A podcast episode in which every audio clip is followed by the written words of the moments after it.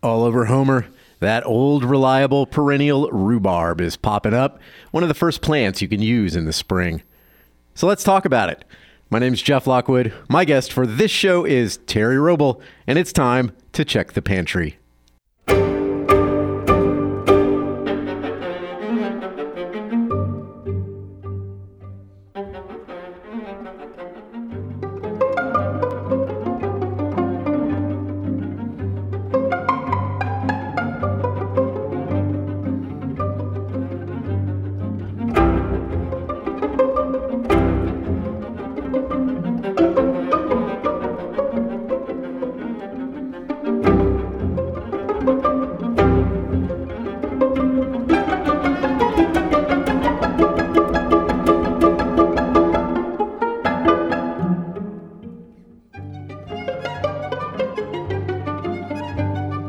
Everybody knows one thing about rhubarb don't eat the leaves.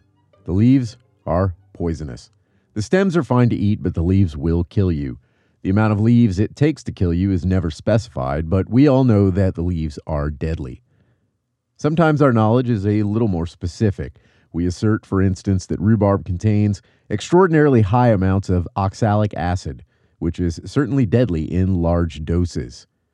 We may be aware that this connection between rhubarb leaves and death was drawn by the British during World War I food rationing, where people were supposedly advised that eating the leaves of the common plant was safe, resulting in numerous deaths. The World War I story, no matter where you find it, seems to trace back to one article in the Journal of the American Medical Association from 1919. A doctor in Montana reported a case in which a pregnant woman fell ill suffered a miscarriage, and subsequently died. She was reported to have eaten rhubarb stems and leaves the night before. Her husband, who had eaten fewer leaves than she had, reported feeling weak and dizzy, but was otherwise fine. The editors of the journal agreed with the doctor that rhubarb leaves were likely to blame, based on reports that numerous people in Britain had attributed sickness to eating rhubarb leaves and that several had died. As far as I can tell, this article is the source from which the rest of our modern knowledge about rhubarb leaves flows. The usual suspect, and the one theorized by the Montana doctor, is oxalic acid poisoning. Now, oxalic acid is certainly poisonous in sufficient doses. The typical reported lethal dose is 15 to 30 grams, although there has been at least one death attributed to oxalic acid poisoning at a dose of only 5 grams in an unhealthy older male. And it is true that rhubarb leaves are on the higher end of vegetables ranked by oxalic acid content, generally given as about a half a gram per kilogram, almost exactly the same as cocoa. That's just ahead of collard greens with around 410 milligrams per kilogram, and a little behind beet greens and chard, which have between 6 and 700 milligrams per kilogram. Spinach is nearly 1 gram per kilo, and parsley comes in at 1.7. Dosage is everything when it comes to poisoning, of course. Everything becomes poisonous in sufficient quantity. It's striking, though, that there are quite a few commonly consumed vegetables that exceed the rhubarb leaf in the quantity of this deadly poison they contain. Are we toying with fate to order a spinach salad at a steakhouse? Does the side dish of colorful chard endanger us? Is that sprinkle of parsley on top of our eggs Benedict a brunch time game of Russian roulette? While there are reports of illness and death after consuming rhubarb leaves, there doesn't seem to be consensus anywhere but in the popular literature that oxalic acid is the culprit, and many of these articles seem to derive ultimately from the 1919 Montana case. There is another category of toxins called anthraquinone glycosides some of which are present in rhubarb leaves. These are hypothesized in some modern research to be involved in reported cases, but there appears to be nothing even close to agreement as to what the mechanism for toxicity is. Now, to be clear, it is not the position of Check the Pantry that rhubarb leaves are safe to consume. I've never eaten them and I don't intend to start. They've been associated with illness for at least 100 years, with some indication before that that they were not a safe food. Rhubarb's original use was medicinal, and many pre scientific medicines worked by purging, usually through laxatives. The purpose of this small and not very comprehensive peek into the question of rhubarb toxicity is not to come to any particular conclusion about the advisability of eating rhubarb leaves. All of the sources you should listen to on matters of food safety advise against it. Rather, it's to note that once again, a truth which a couple of weeks ago I held to be self evident has, upon a little investigation, turned out to be much less certain than I'd assumed. Incidentally, the author of that line about self evident truths, Thomas Jefferson, was one of the early New World adopters of rhubarb. In his notes on one of his plantings, he writes, quote, The leaves, excellent as spinach. Although, I hasten to add, Thomas Jefferson is a very poor guide for behavior.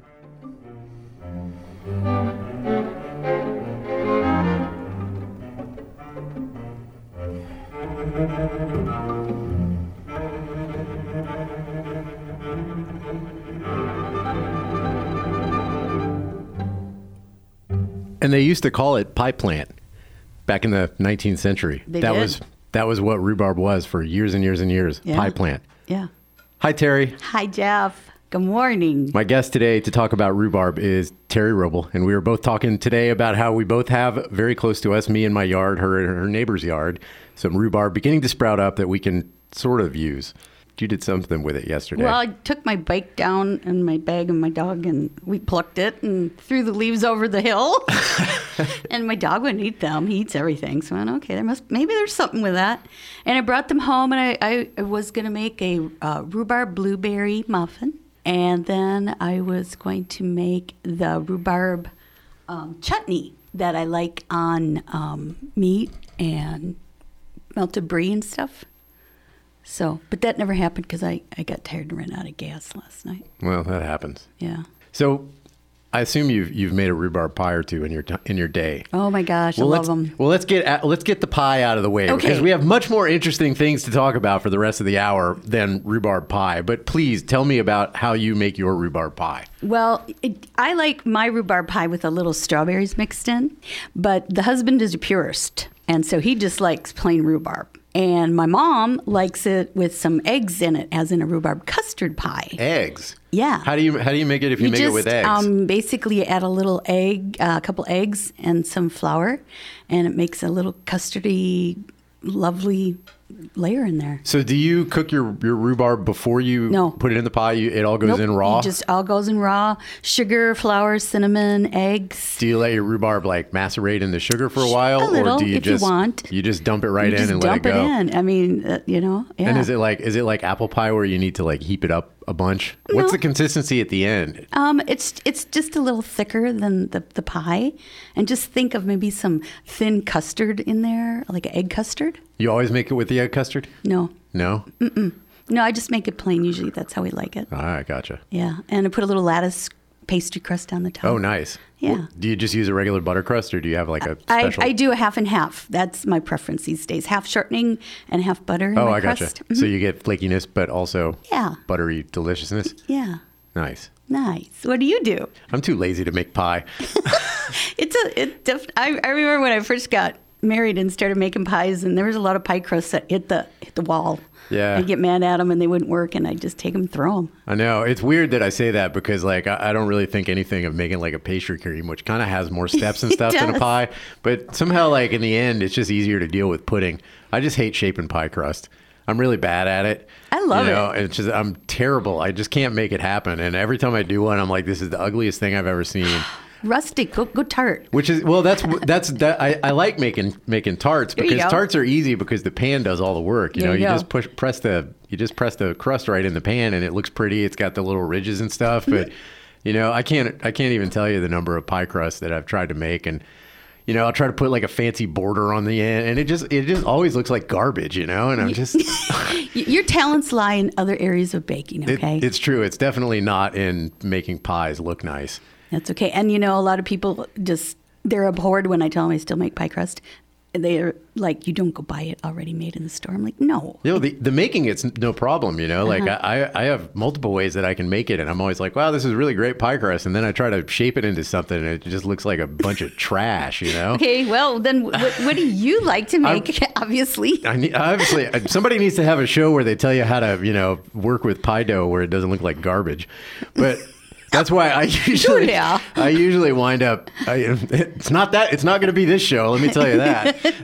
we'll move on to that some other time. I'll be your guest again. I do like I do like crumbles though, which Oh, are yeah. usually because I'm lazy and can't be bothered to make a pie They're so crust. like good, though. Mm-hmm. yeah, that or like a cobbler. I do like cobblers too. Um, even though they're not, they, people tend to make a lot of crisps and crumbles with rhubarb, but they don't tend to make very many cobblers. It doesn't seem. No, no. I don't. Maybe it's because rhubarb's kind of a northern vegetable. Because I never really had it when I was in this. You know, I grew up in the South, and it wasn't a common thing. Yep, I was going to bring that up. I, I made a rhubarb dessert one time for a family member who was born and raised down in South Carolina, and he'd never had rhubarb. He Yeah. thought it was the best thing he ever had. Yeah, I'm not sure. It, it was crazy. I'm not sure when the first time I ever really had it was, and I because I'm pretty I'm sure I'm pretty sure it grows down there, you know. But there's so much does. else that does that that grows. Like I mean, that's that's why it's so popular. Peaches. Yeah, exactly. I mean, when you got blackberries and peaches, like you're not going to Right. fool around with rhubarb. no. You know, and whereas up here, like anywhere north of, you know, probably Pennsylvania or something, it's it's the first thing that comes up. It is, and I'm so excited to get it and do something different. You know, the the rhubarb and the chives. No, not together, but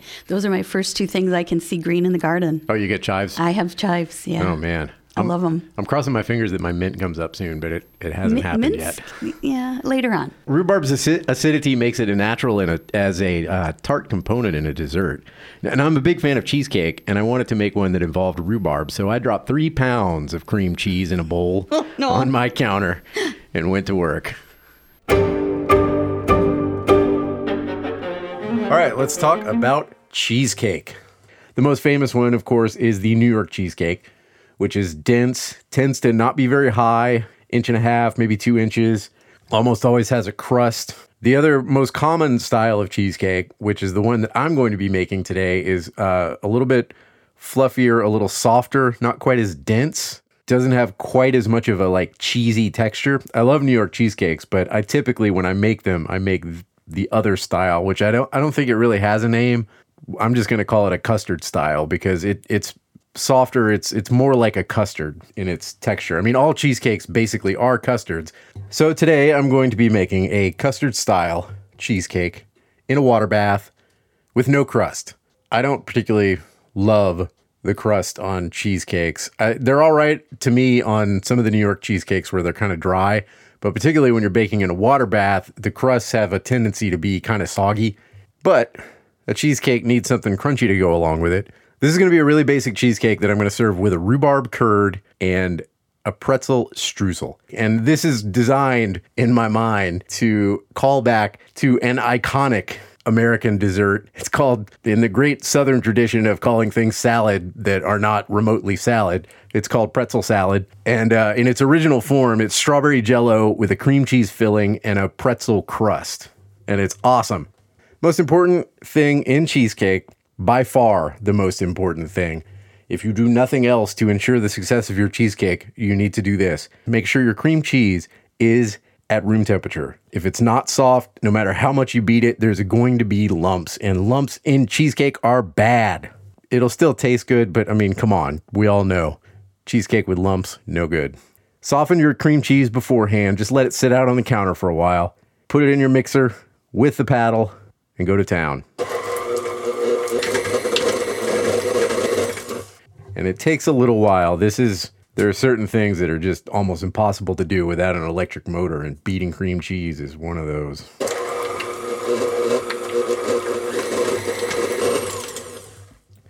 This is definitely an operation that you got to stop repeatedly to scrape down the sides of your bowl.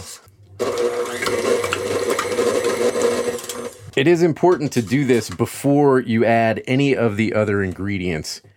Your eggs won't incorporate properly, your sugar won't incorporate properly.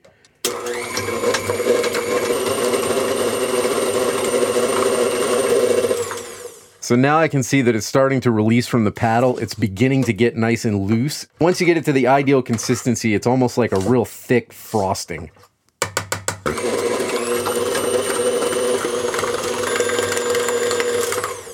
You want to be sure that it's time. Lumpy cheesecake, man. Nobody wants that. I'm going to call that good. It's looking like it's fairly nice and soft. So the next thing I'm going to do is add my eggs. And always remember when you're adding your liquid, especially when you're adding it to something as stiff as cream cheese, take this part very slowly. What I'm going to do is I've cracked all my eggs into a bowl, and this is a good time to talk about the ratio of this particular cheesecake, uh, which is a, a good ratio for a custard cheesecake, but may not hold up for a New York style or a souffle style cheesecake. I am using one whole egg per block of cream cheese. So those come in half pound blocks. And for every two whole eggs that I use, I am also adding an egg yolk. So this is three pounds of cream cheese, aka six blocks of cream cheese. So this is getting six whole eggs and three egg yolks. And coming down the line, I'll just give you the whole recipe right now. Three pounds of cream cheese, six whole eggs, three egg yolks, a pound of sugar, 136 grams of heavy cream, 30 grams of cornstarch, and we'll talk about that in a little bit, 15 grams of salt, a little vanilla, and the zest of two lemons and the juice of one. That is the entire recipe. I have six whole eggs and three egg yolks in here, and I'm going to basically, I'm going to put the mixer on very low, put the mixer on really low, and I'm going to add one egg at a time. If I added all my eggs at once, then they would splash everywhere.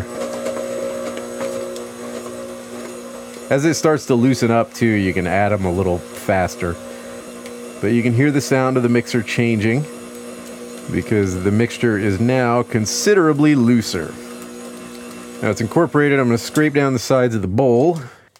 You need to spend a little time making sure that you incorporate all the cream cheese into the cream cheese and egg mixture because any that stays that stays solidified will be lumpy.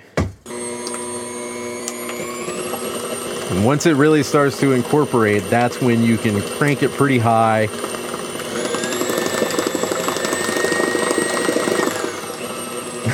My mixer's a little too small to be doing that high.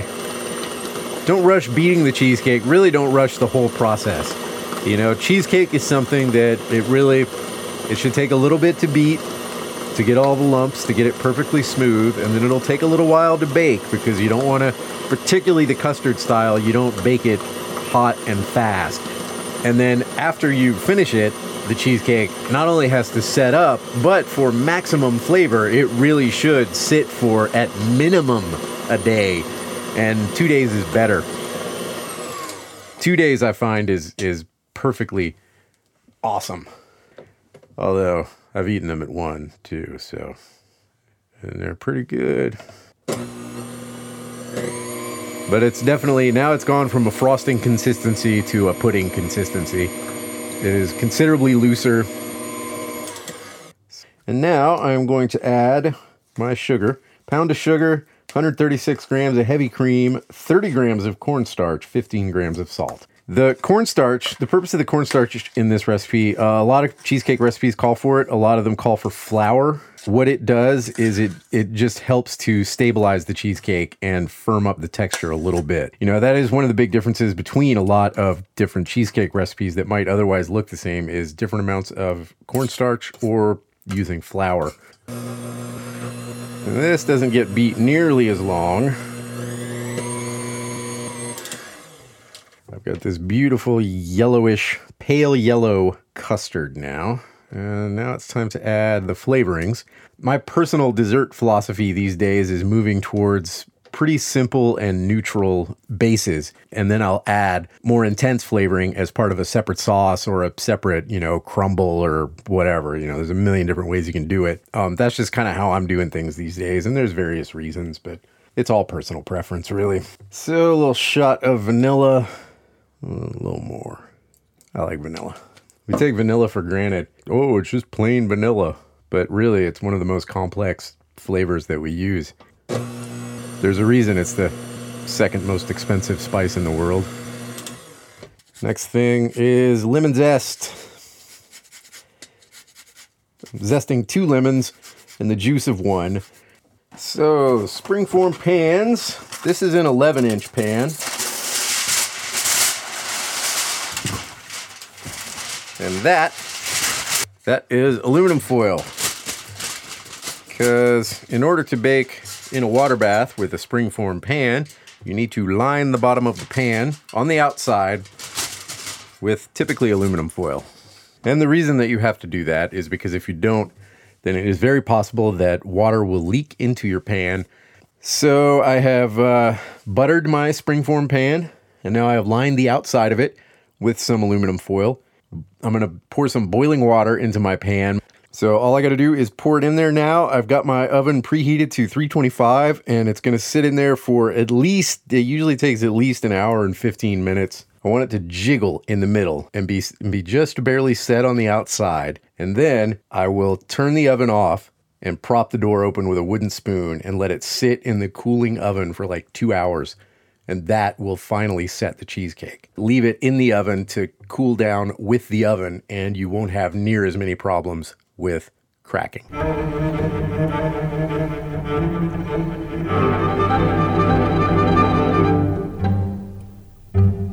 And if your cheesecake cracks, just cover it with sour cream. Pretty much. Nobody will ever know. Or fruit. Or fruit. Sour cream's easier though. And we've already established that I'm lazy. Got it.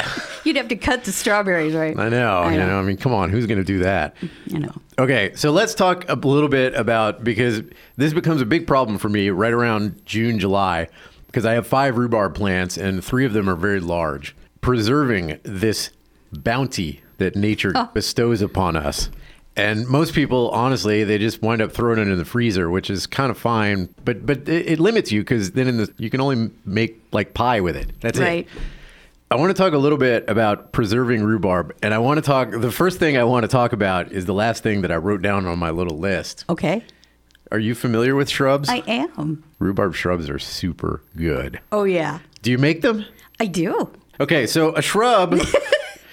It's everybody, vinegar. everybody wants me to wants me to tell you guys what a shrub is in case you don't know. But I mean, who doesn't know what a shrub is? Oh. A shrub, of course, is a it's a drinking vinegar. Yes. is the simplest way of putting it, and it was a real it was a a classic for a long time, like in the 19th century. And basically, the way that I think of it is that it's a soda base. Right. Like it's basically a soda syrup. You know, like if you think of it, Coca Cola or you know any of the Mm-hmm. any of the sodas, we think of them as being super sweet, and they are insanely sweet. Yes, but the reason they can get so sweet is because they have a huge acidic component. Like citric acid is one of the biggest, uh, it, one of the second biggest ingredients in all of those syrups, which is why they can be so sugary without being well i mean some of them are cloying and gross and like overly sweet Yes. but that's why they can take so much sugar. And so, what a shrub is, is basically like the old version of a soda syrup. So, what you do is if you're making a fruit one, you can make them with anything. You can make them with herbs, you can make them with spices, you can pretty much anything. Is you macerate the fruit with a little bit of sugar, doesn't have to be a ton, and then uh, and then you add vinegar to that. Do you have There's- a preference on your vinegar? You Uh, know- like apple cider or white or What I've been the last couple of years because I have this big carboy full of what's now like five, six year old um, red wine vinegar from when we used to we used to run a restaurant and all the all the, the the empty or the the half uh, full glasses. You know, if if a by the glass bottle of wine didn't sell, we dumped the the remainder into this uh, vinegar after or into this carboy that, that full of never vinegar. happens at my house. Well, it, it, it didn't happen all the time, but when we had leftover, it turns out you know It sounds really good. when you've got when you've got you know eight or nine different by the Yeah. glass options, you wind up you wind up with some leftover wine, and so we were poured into this carboy with uh, that we started with just a little a little mother, you know, little Sure. raw vinegar, and uh, and now like six years later, it's I mean it's really delicious. oh, I need to taste that. I should bring you in. We could I trade bring- something. I should bring. What do you got? Um, rhubarb. I got five plants, Terry. I don't need know, any more I rhubarb. I think we should make wine. well, we're going to talk about that actually. Excellent. A little bit, yeah, um, later on. But so anyway, what you do is you you steep the the rhubarb in some of the vinegar. Well, there's a couple different ways of making it. You can do it. You can do it hot with like a hot sugar syrup and hot uh, hot rhubarb. But I and that's faster.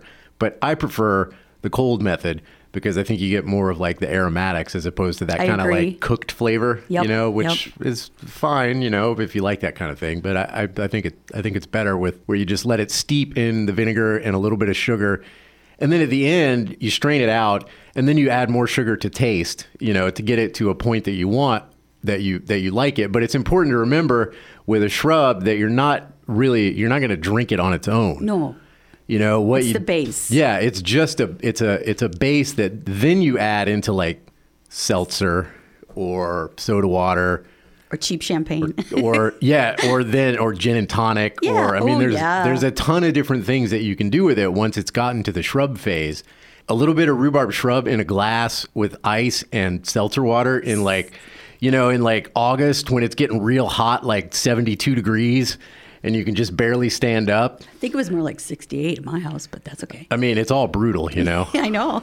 No, it's so refreshing. And I know they used to drink them a lot down in the South They did. because it's, it's very hot down there, obviously. Yeah, and something about the vinegar really helps. I don't know if it Mm, quench stimulates thirst. sweating, but yeah, I mean, you're just like at the end of it, you're just like, wow. I'm Do you put refresh- any, like a pinch of salt in there at all or Uh, anything? I think it would be advisable. Although, you know, if you were using soda, soda water as Mm-hmm. Oh, opposed to like right. seltzer, you know, that already contains a little bit of sodium. Got it. But if you were using seltzer, it would certainly be appropriate. Yeah. Makes me want to go home and make one. I know. And Well, then they get that pretty pink color. yeah, they're beautiful. Uh huh. Yeah. You can make them with pretty much any fruit. I made them with pineapple before. just like, just you know, just a pineapple from the store. You just cut it up and do the same thing with it. But you can make it with any any fruit really. Blueberries, raspberries. Raspberry shrub's good too. Mm-hmm. Oh, I bet. Yeah. I've made raspberries. Oh, I love raspberries and rhubarb because we have them. Yeah, and they what grows together goes together. Yeah. Yeah. Okay, do you make jam? I love jam. Yeah. Okay, what's your do? Do you have any any tricks to your? Do you add lemon juice to your rhubarb jam, Um, or do you consider it tart enough? there's a couple well you know because being um, an old midwest girl mom's favorite way to make rhubarb jam because you think you're lazy mom mom is really lazy she would use the jello base um, and and it was great you'd stir stir stir the rhubarb and then you'd add the jello and it's What flavor Jello? oh it's strawberry Strawberry jello. or raspberry, um, and go in the freezer. But I found a really new, fun recipe where you get a green apple and you you um, peel it and then you grate it, and then that goes in with your chopped up fruit and your sugar. And then at the end, when it's done cooking, you put a little lemon in it. It's a it's a refrigerator jam, but it's so so fresh tasting and not really sweet like some jams can be and it's my new favorite thing to make. Nice. Do you pickle rhubarb at all? I- I haven't, no. I've tried it too, and I, I wasn't I wasn't that impressed with it. I, Uh-huh. I tried to vinegar pickle it once, and it was okay, but it really Yeah. didn't do much for me. I thought that if you're going to use a bunch of vinegar on rhubarb, you might as well make a shrub. Yeah. But I've never tried I've never tried lacto fermenting it either. You No. know, I don't know what that would be like. My in my imagination, it tastes really weird, but you never know. Fermentation does such funny things to things, and honestly, like like we were talking about earlier, rhubarb wine is uh, it's the only wine that I've ever made out of a fruit That you that, that, you I really thought liked. was any good. See, I mean, at all. me too. Well, and then I've had some amazing raspberry wine too, Oh, have you? but I haven't made it. Yeah, and even like even it was one of my first batches of wine too, and I didn't know what I was doing at all. And- and it was good? Yeah, it was delicious. And and at the same time, I tried to make se- uh, two or three other different kinds, and none of them were. They were just all sweet, and they didn't taste like anything. You know, I think I tried to make a. I think I tried to make a blueberry one. I think I tried to make a.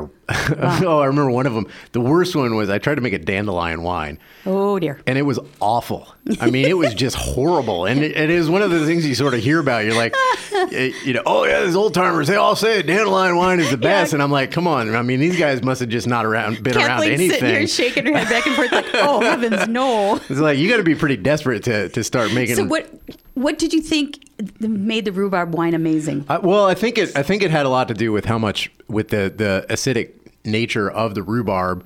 You know, it it was it's such a.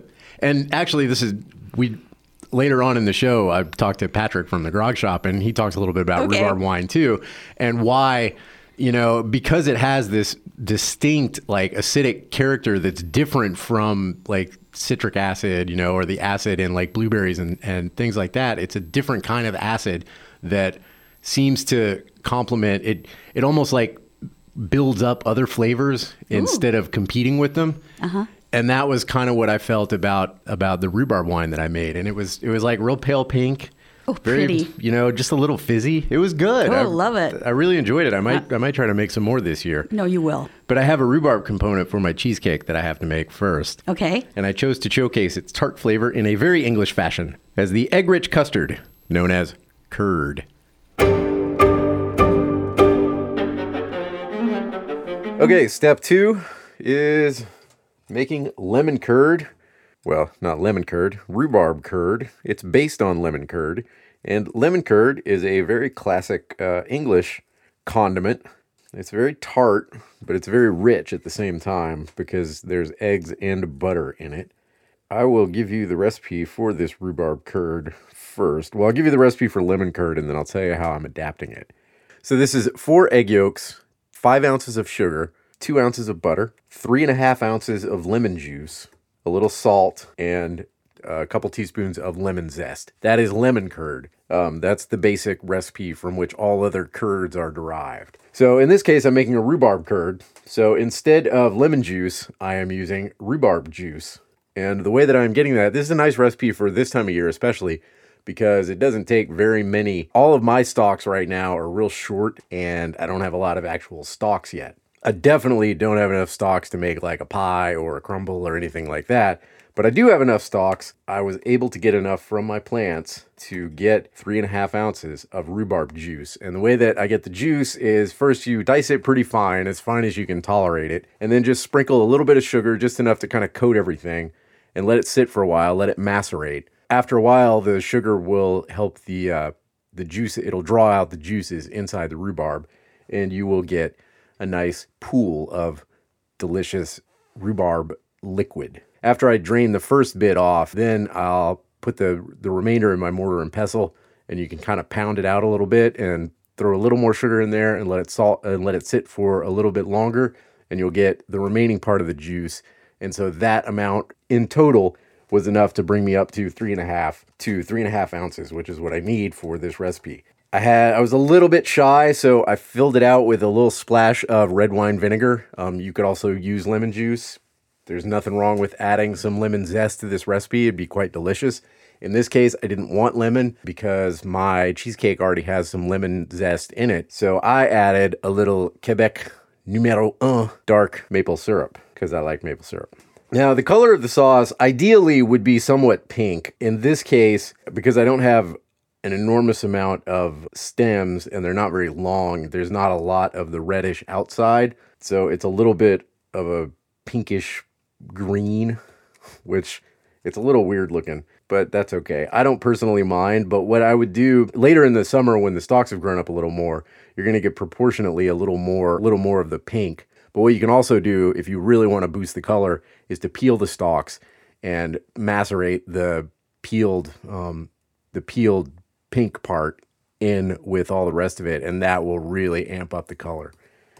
All the other ingredients are the same, and I'm going to dump all of that in a saucepan. Mix it all up, and this is a very, very simple thing to make. All that I'm going to do, quite literally, is to turn on my burner and heat this up in a pot to 196 degrees Fahrenheit which ordinarily would be way past the point at which egg yolks would cook, but there is so much acid and so much sugar, these egg yolks will not cook until even past that. And essentially, the visual thing that you're looking for is you want it to coat the back of the spoon, and if you draw the back of your fingernail across the back of the spoon, it'll leave a trail behind, and that trail will stay. It won't fill in. And the last thing I do want to make sure is that I have a bowl ready to receive my curd when it's done so I can get it out of the hot pan and uh, eliminate the risk of it overcooking. And I also have a strainer to go with that because I am going to want to strain my curd. A lot of a lot of the really awesome stuff that comes out of pro- professional kitchens is uh, being strained multiple times. Okay, so here we go. Firing off the stove.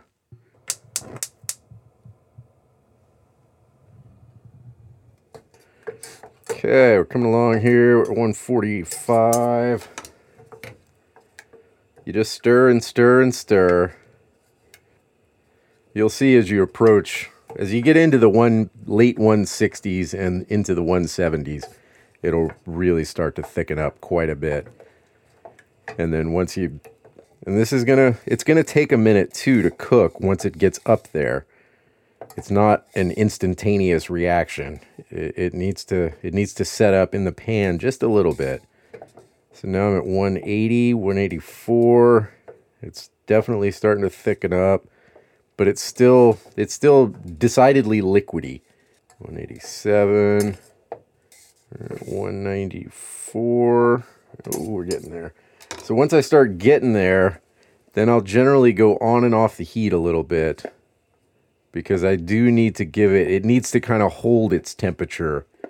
It doesn't set up immediately once it gets there. So I'll pull it off the heat and kind of stir it.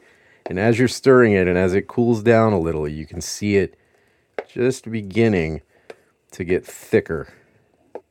I just tested it and I got a nice, pretty thick trail, but it did fill in behind me just a little bit. So this is a little bit of the tricky part because you don't want it overheating and curdling, but it's got to sit for, it's got to stay at this heat while the egg proteins unravel and link up. And again, this is the reason the reason that you have the the strainer ready to go is because you're probably gonna see some chunks. It's pretty hard to make a totally smooth lemon curd or any kind of curd just right on the stove top. Don't worry, it doesn't make you less of a cook because the strainer is the pastry cook's best friend. Oh, it's pretty thick, it's almost there, so I'm just going to leave it just for probably just another 30 seconds to a minute. Oh yeah, now it's decidedly getting getting harder. There's a lot more resistance to stirring it. Now this thing, it needs to set up overnight in the fridge. This is not a something that you make right before it's time for dessert. Okay, so that's good. I'm happy with that. It leaves a nice trail. Now I'm pouring it through the strainer very gently. You could do this in a double boiler, in which case there would be considerably fewer uh, little lumpy curdles of egg, but it would also take like 20 minutes, which is why I'm not doing it in a double boiler. I'd rather have a teaspoon of lumpy curdled egg than stand over the stove stirring for 20 minutes when the results are exactly the same. Okay, that's done. The very same recipe with the addition of some cornstarch, uh, about 25 grams uh, on the minimum end, maybe more if you want it to be firmer. The very same recipe can be used as the base for a lemon meringue pie or any meringue pie. So, compared to the lemon curd, there's really not much to talk about with this streusel. That's really easy to make. One part butter, one part flour, one part pretzels, and like three quarters of a part sugar. So, this is like 100 grams of pretzels, 100 grams of butter, 100 grams of flour, 75 grams of sugar. And I'm just gonna I'm gonna blitz the uh, the flour and the sugar and the the butter all together in the food processor, and then I will add my pretzels to that. The only real trick with streusel is that it's kind of like a pie dough. You don't want to melt the butter. You don't want the butter to get too warm. So start with cold butter. Don't overwork it. And now I'm going to drop my pretzels in there. And I, I'm totally okay with some nice big chunks of pretzels. I don't want them to be, I don't want it to be like a, a powder of them. I want nice random chunks of pretzels. So that's what I'm going to get.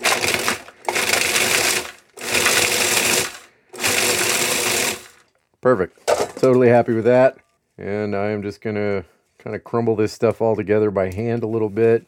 I'm going to dump that out on a tray and bake it at 325 just until it's all crispy and brown.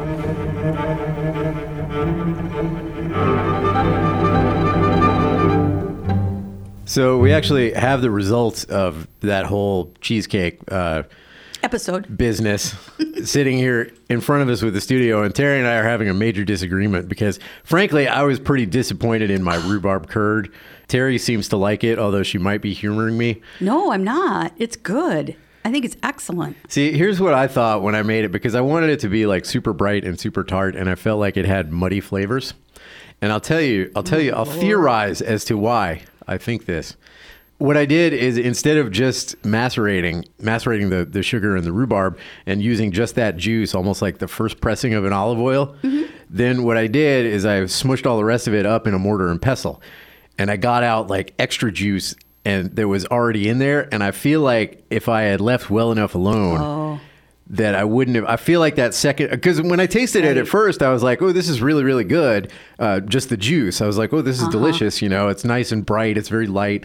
And then when I added the the the second pressing, a the color was all of a sudden a lot muddier and darker, and the flavor itself was like all of a sudden I I had brought out more of like kind of the vegetal qualities of the rhubarb, which I mean, it is definitely a characteristic of the of the flavor, but I think it it threw it all out of balance and out of whack. You know, I do that way too much with my cooking. I try to like it's good. How can I make it better? And then it, it backfires on you. Yeah, well, And and, part of it, part of it too, was that I was a little bit shy on the juice, you know, oh, of Okay. that of that first pressing because I didn't mm-hmm. have much rhubarb because I mean the stalks were Yeah. only like Yeah. you know five or six inches high, so I didn't really have that much, and I tried to eke it out. Whereas what I should have done was add some more vinegar to it or a little lemon juice or mm-hmm, something. Mm-hmm. But then the second thing that I did wrong is I was like, oh, maple syrup. I love maple syrup, and it'll go super well with this uh, with this rhubarb curd. And I think that both the maple syrup inherently and the fact that it was dark maple syrup also contributed to like that muddy sort of uh, flavor. My original, usually when I've done this before, I use lemon zest, and it makes it like a little brighter and a little lemonier. Yeah. But I was like, oh, I've got lemon zest in the cheesecake. I don't want to. I don't want to add more lemon zest here, and I should have. Nah, now you know. Well, yeah, and that's what it, it's. It's okay to fail. You, You, know, didn't fail. It Well- just wasn't what you thought. I think it's excellent. I didn't have anything to compare it to. Well, and that's part of it too. You Yeah. know, is like you you build up this sort of idea in your head. Oh, it's going to taste like this. It's going to be you know, and you can sort of envision it. And then very often, especially when you're kind of winging it, Yeah. it's different, you know. And then you have to sit there and figure out why. But nobody else no, ever notices. No. I mean, if I hadn't told you, like, oh, I'm really disappointed in this, what would you have said? I, I, I think it's amazing. It's wonderful. I, I, it's it's to me it's fruity. It it's the color is absolutely beautiful. It um, complements the cheesecake. Everything you have going on here is so wonderful. The crunchy press, pretzel crust. Well, the pretzels are awesome. And and they're salty and they go well with the sweet and the creaminess of the cheesecake. And you can just taste the fresh eggs in there. And Yeah, the- well, the pre- the pretzels, the strudel, and the cheesecake, those are both awesome. I but the- love pretzels. The you know, curd, the right. curd's all wrong. Well, I think the curd was lovely and just We're just gonna have to agree to disagree here. We this are. this dish is terrible, Terry. You know, you know, you're your own worst critic. You know that, right? I know. I think it's fab. well, thanks. You're welcome. Rhubarb's not a common flavor in drinks, although the grog shop's Patrick Driscoll thinks it should be. We found a sunny outside deck to talk about rhubarb bitters, homemade rhubarb wine, and why rhubarb is the inexpensive bottle's best friend.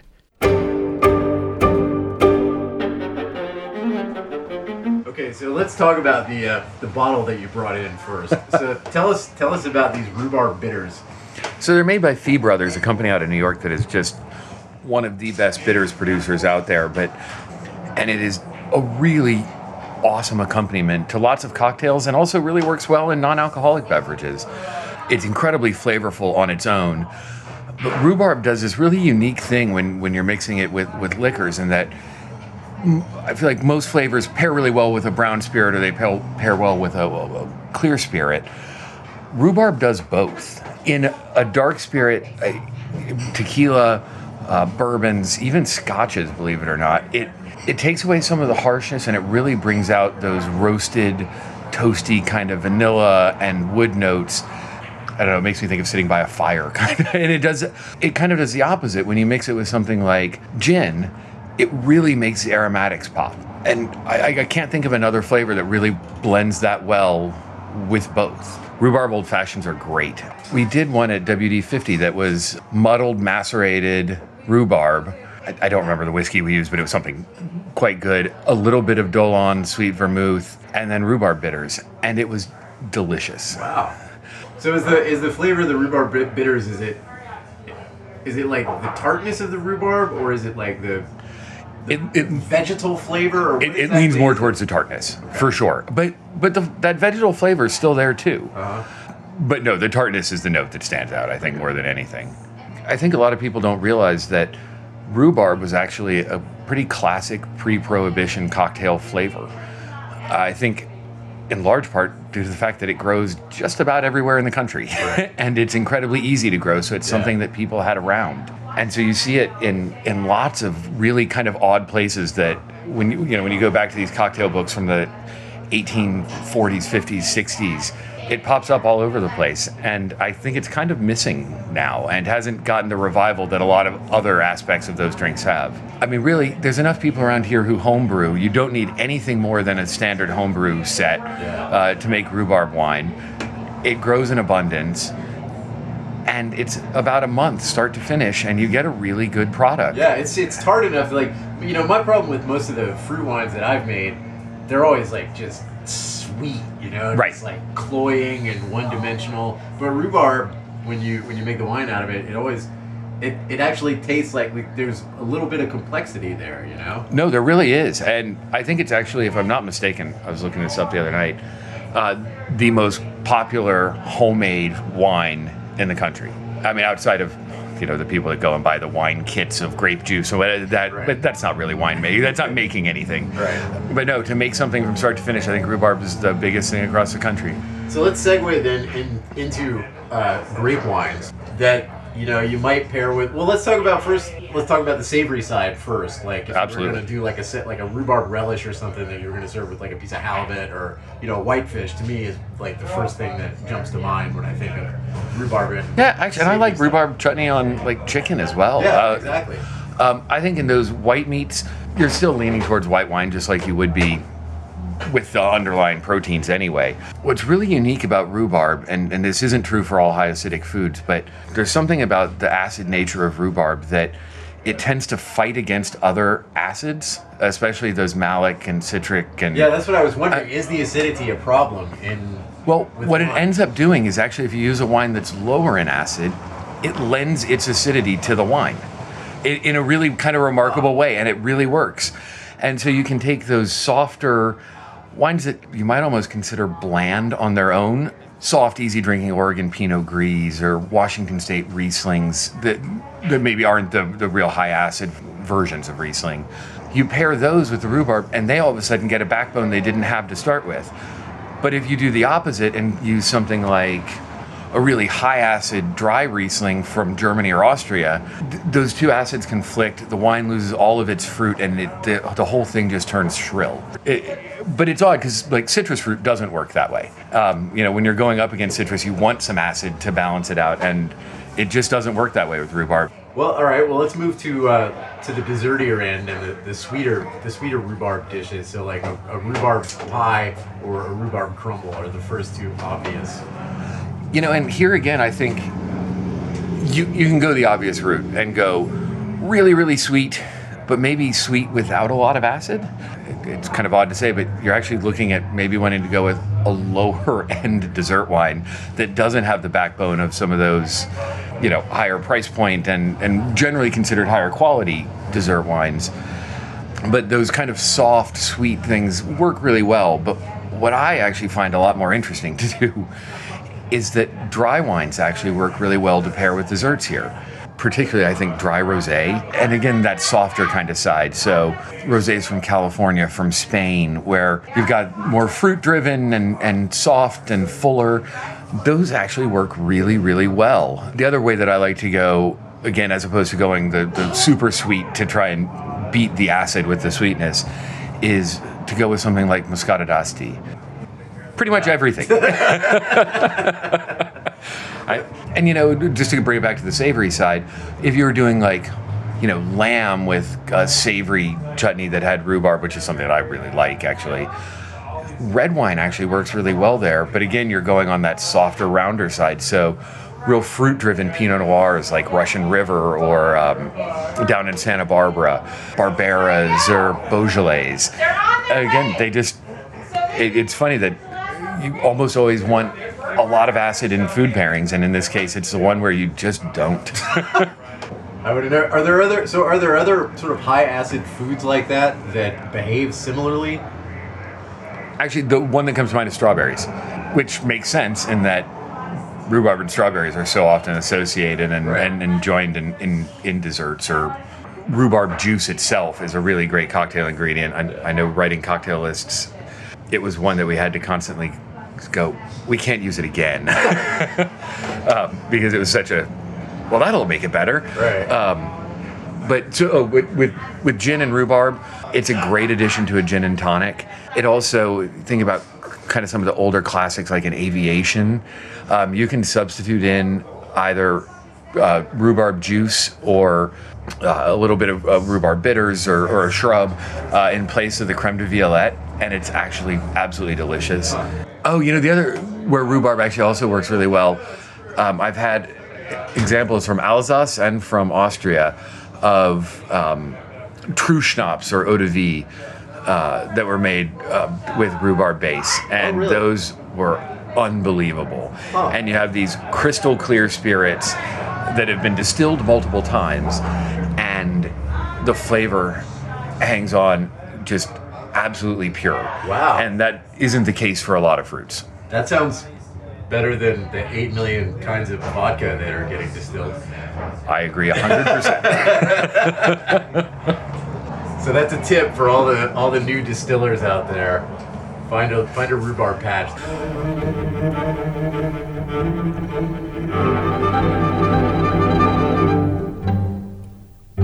Okay, we just got a few minutes left, so we have to hit on savory uses for rhubarb. And Patrick mentioned rhubarb chutney, and you also mentioned rhubarb chutney and various rhubarb relishes. So, what do you like to use those with? Oh, I like to put them on um, pork and fish and lamb. Yeah, rhubarb on halibut is like is pretty amazing. Oh, it's it's wonderful. And you know, I remember when I first found this rhubarb chutney recipe, and um, it was a really long time ago. My girlfriend and I made some, and we thought it was like one of the best things we've ever tasted. And we have all this rhubarb, and we're young and poor, and we're like, we could just sell this at the market and get totally rich. And but it's really good And stuff. now today you've you've created a rhubarb chutney empire, right? Well, yeah. Haven't you ever heard of Mom Teresa rhubarb chutney? oh, I So should you have. so how do you so how do you make your rhubarb chutney? Run run me through the process. Well, you know, you just um, you you combine um, some balsamic, some balsamic vinegar, a little coriander, a little cinnamon stick, and then um, some coarsely chopped rhubarb. And you cook that over medium heat a little bit, and then you add in a little um, fresh cranberries or dried cranberries, depending on what you're doing with it, because dried cranberries can be kind of sweet. Um, and a little salt, a little red pepper maybe, um, and you cook that and wait till the rhubarb's tender, and you chill it till let all those flavors marry up, and that's it. I usually I like it on grilled fish and grilled things. It's good with um, pork that's had a marinade and any kind of a mustard. Ooh. It's I, just yummy. I could see that as being pretty Or delicious. you could even, you know how everybody likes to do the brie thing at the holidays where they put the brie out with the jam on it or whatnot. It's really good on that too. Oh, rhubarb and brie. Uh-huh. That makes sense Because it's got a little sweet in it. and Yeah. a little savory. And so, yeah, I love it. What do you like? I like it. I like to just chop it up raw Mm-hmm. and salt it a little, and uh, some onions. Like a quick pickle kind of thing, maybe? Yeah, like a salsa almost, except with rhubarb. You know. Oh, I've done that too. Yeah. Yeah, Added- yeah, yeah. Added it to all kinds of salsas. Well, yeah, but you can just you can just if you if you just chop it up real fine like that and just make kind of a little relish Mm-hmm. almost, and then you can dump it right on some fish. Yum. And, And it it- looks good and It, yeah, it's pretty, you know, Mm-hmm. and that's what really food's not really about flavor. It's about textures. it's about looking pretty. Yeah, I think we all know that. Yep, it is. It, it I I like the crunch on that it gives things. So you can do something like that with I it. actually I should mention this because I was just looking at this the other day. There's a we, we did not unfortunately have this dish because it wasn't we went in uh, in winter and not in spring when they have it. This place called Toqué that does it's a really famous dish. It's in their cookbook and it's uh, rhubarb cannoli. And the way they do it is they peel the rhubarb and they salt or uh, sugar the sugar the rhubarb a little bit and they weave the peeled rhubarb skins into a lattice, right? into like uh, like a mat basically, and they put that in the oven, and they dry it out in a low. Well, I- I'm sure they use a, a dehydrator in the restaurant. So if you have a dehydrator, which a lot of people around here do, you can do it in that. Um, and you don't have to, you know, make the mat and everything. You can just dehydrate the rhubarb skins. And what, what it winds up looking like, so then they, they partially dehydrate it. They don't go all the way because then they, they fry their cannoli shell and they roll the rhubarb uh, mat on the outside of the, of the cannoli shell. So the outside of the cannoli shell is like this beauty, and it comes out just amazing looking. It's like glossy pink with little green streaks um, kind of in the middle, you know, because and different and a bunch of different shades because obviously every every uh, rhubarb is different, and then they serve it with. I think it's a like a thyme pastry cream is the stuffing on the inside of the cannoli. It's one of their most famous desserts, and it's pretty insane looking. Sounds beautiful. so you can you can very easily throw your rhubarb in the dehydrator, I think I'm going to go for the wine, okay? or you can puree it up and make fruit roll-ups. You know, mm-hmm. oh, and you can make rhubarb soup too, like a chilled What? rhubarb soup. Oh, yeah. really? Oh, sure. Is that like a German thing? That sounds German. Mm, it's not a savory thing, it's another sweet thing, like a Yeah. strawberry well, soup. Well, it'd be like a dessert soup. Yeah. Yeah, like I know like Hungarians make and- like cherry soup. oh, yeah. I never had it, but I love cherries too. I yeah. love fruit. I know we can't get cherries though, No, not unless we pay an arm and leg for them. or fly to Michigan in the There you go. in the summer. Oh, well, I could talk about rhubarb for a long time. yeah, but uh, we have to stop. I'm sorry. We're only allowed to talk about things for an hour at a time. okay. After hour six, I'm sure people would get tired of listening to us. Maybe we'd have to switch over to something else like potatoes. no, potatoes are a fall dish, Terry. Oh, yeah, okay. We don't talk about potatoes in the Well, spring. I still have them in my cold room. Unfortunately, it's time to go. Okay. My guest for today's Check the Pantry has been Terry Roble, who is a blast as always. Thanks for stopping in. It's always so much fun. I love it. You know that. My name is Jeff Lockwood.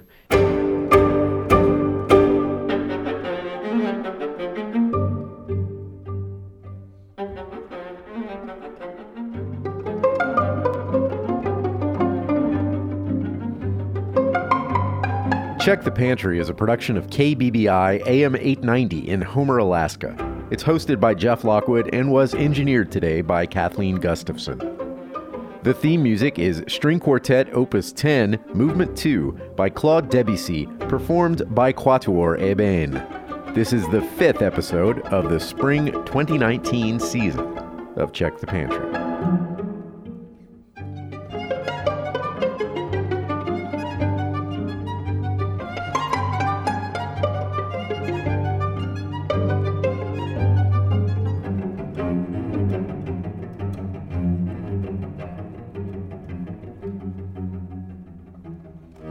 Your financial donation as a listener makes this and other KBBI programs possible.